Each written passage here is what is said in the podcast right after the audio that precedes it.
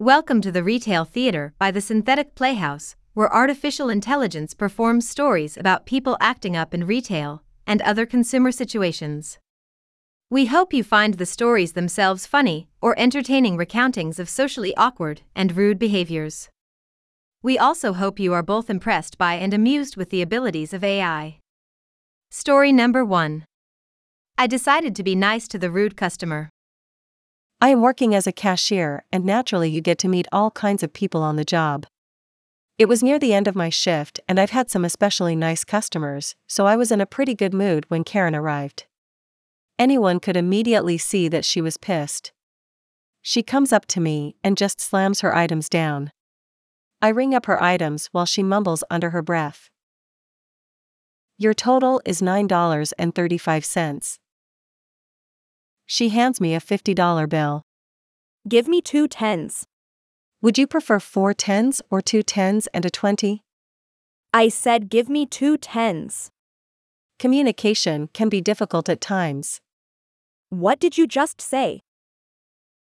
I decided to leave it at that because I didn't want to risk an escalation, or my good mood for that matter.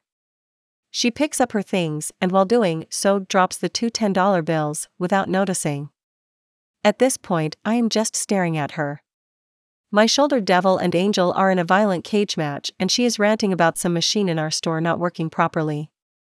Sadly, there are no children in line who might just pocket the money and be happy about it. Instead, only two nice old ladies who I know will give the money to me. It will just end up in the register. Why are you looking at me like that? What's your problem? You dropped your money. She goes silent, picks it up, and leaves. For the rest of my shift, I debate whether she deserved to lose the money, but done is done. Until the next day, where she shows up again. She was paying at another register and seemed to be less angry.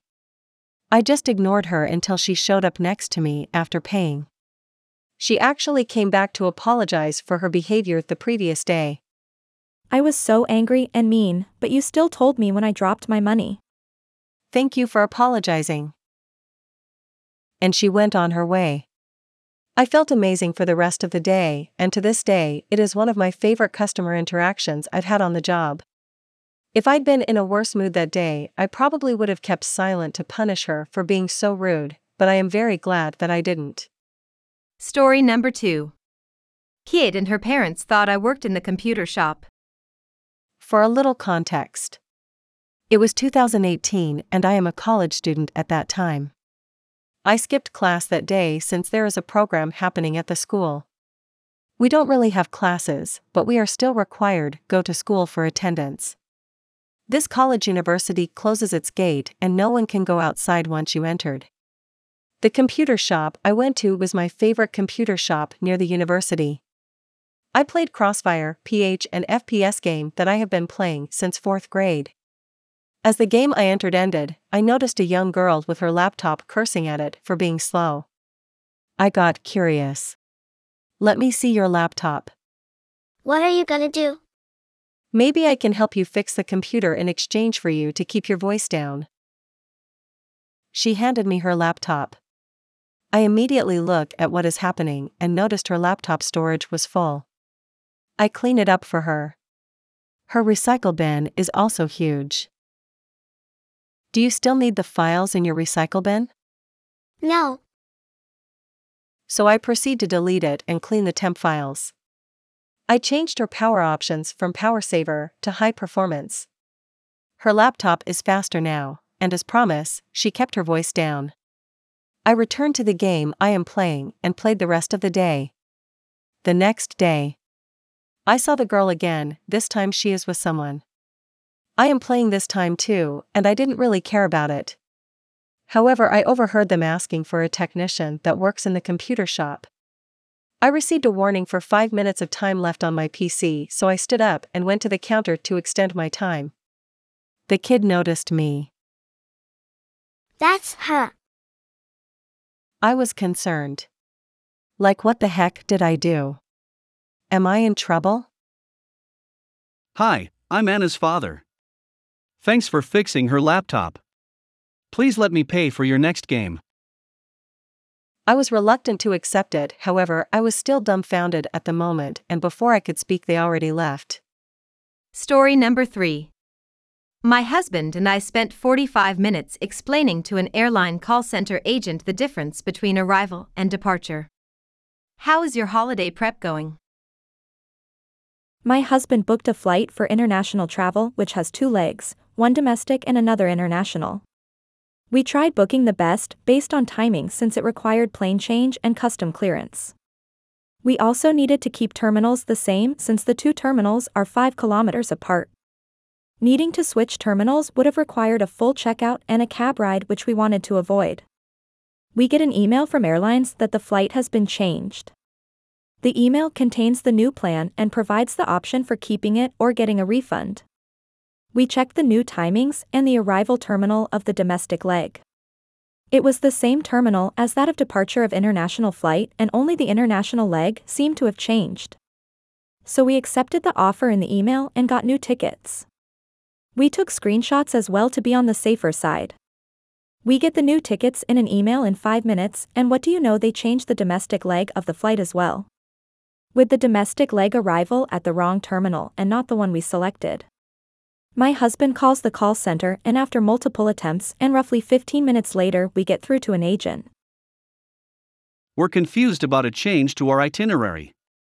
Could you clarify which terminal our first flight arrives into? Sure. The domestic flight arrives at Terminal A. Terminal A is the one we wanted and not the wrong terminal. We repeat the itinerary twice to reconfirm that the domestic flight is arriving at the same terminal as where our international flight is leaving from. She emails the details of our flights. I still think something is off, and husband puts the call on speaker and checks his email. Lo and behold, the ticket says the domestic flight arrives at the wrong terminal. We have been on the call with the agent for 30 minutes by now and really don't know how can there still be any confusion. Your email just arrived and it says the domestic flight is arriving at the other terminal. My system shows your flight is arriving at Terminal A, which is the right terminal for the international flight. Then why does our ticket say otherwise? You'll need to check the airline website. So we do, and it has a sticky on recent terminal changes for our flight. Yes, we see the sticky, and that is the exact problem why we are calling. Our flight is arriving at the wrong terminal. No, your flight is arriving at the other terminal. I'm losing my patience at this point. The ticket and website say the same thing, the wrong terminal, but the lady says something else. How do we resolve a problem if she refuses to acknowledge there is a problem? What is your name? Jenny. Jenny, the tickets we have and the website say our first flight is arriving at a different terminal than our second flight departs from. We can't have that.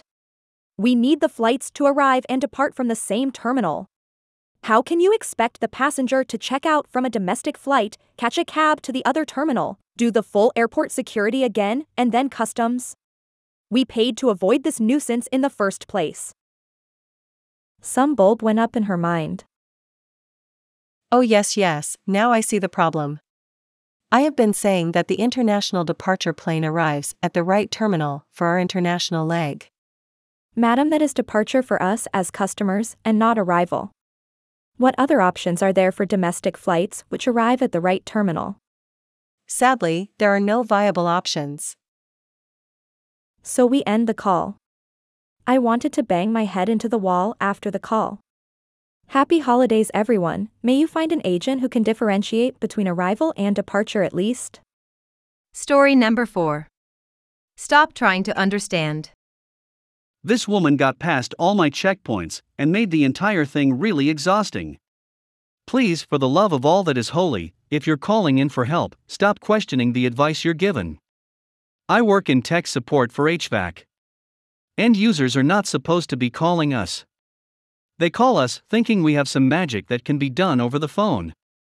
Something that they can do themselves, so they don't have to spend money with a local contractor. But they do. All the time. Because they get the phone number off the website and think it must be for them. My unit isn't heating. You need to call your contractor. Oh, but it's ever so cold. Can't you help me? Okay, are there any lights blinking? This is a false help, but it makes them feel better. It does not matter what the pattern is, whatever is wrong with the unit requires a contractor from a very simple communication error to replace a board or needs refrigerant. All problems need a licensed contractor. Yes. The red one is like a heartbeat and the green one turns on every so often. I need you to count the lights. How many red and how many green? The red light blinks on. On. On. You need to call your contractor. So what does it mean? What's wrong with my unit? I go through some exhaustive explaining to get her to count the blinks. Finally, getting her to count the damned blinks for a proper error code. Turn the unit off at the breaker, wait 5 minutes, then turn it back on. If that does not clear the error code, you need to call your contractor. Usually, giving them something simple to do makes them go away. But what does the error code mean? There is something wrong with the thermistors. There's something wrong with the thermostat? No, thermistors. What's that? It's a part in the machine? Yes. Listen, I am not about to give you HVAC training in order for you to understand. Get someone who does. Okay. But can't I fix it? Okay, then. Let's do it. What is your standing pressure? Standing what? Can you tell me what voltage you're getting for L1 and L2?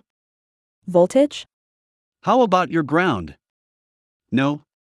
I am not about to give you HVAC training in order to understand. Get someone who does. Frankly, I can't do this either.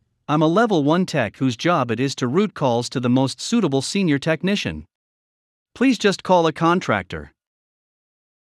And users get upset when their contractors have to sit around on hold for two hours at $100 an hour to get through. They can't possibly see how their own calls are the cause for the delays their contractors endure. Story number 5. System issues cause a single mother panic. I look deeper. A lady called in and immediately she didn't seem okay. You've taken over $100 from my bank after I canceled one of my services. I'm a single mother and no one had informed me you'd be taking that payment. Without that money, I won't be able to pay my bills, feed my kids, or buy gas for my car. At first glance, the account seemed to be right. She'd only had broadband for a few months with us, so of course there would be a fee. Ma'am, our records show you've only been with us for a few months. There is a cancellation fee when you stop service within six months. No, that's not right. I've been with you longer. Give me a minute to review your account. She was right. I found emails about her service that the account didn't say she had. Emails she wouldn't have gotten if she didn't have it. She shouldn't have had any cancellation fees as there was even an email saying she was no longer in contract. It was a big system error that had caused it, and within my scope of digging up information. Ma'am, I found emails that seem to corroborate that you've been with us longer. I can't make any promises at this time, but I will escalate it to my manager and we'll see if there was anything we can do. I promised I will call you back. Armed with all the details, I sent it all to my manager. Within an hour, we had a response from the higher ups. Give her her money back. She doesn't have much money in her account, and it could take a few days for the refund. Could we do something sooner? We should give her a voucher for a supermarket so she could feed her kids and use the money she did have for emergencies until the refund goes through. I called her up and told her what we were going to do, and the poor woman was nearly in tears. She thanked me, but I thanked her for calling us and giving me all the information I needed to help her, and that she'd done the right thing to chase this. Considering I had a very difficult call afterwards with another customer where I was sworn at and called a waste of space, I'm at least glad I managed to help her today. Thank you for listening. We hope you enjoyed the stories in this episode. Share your favorite story with your friends.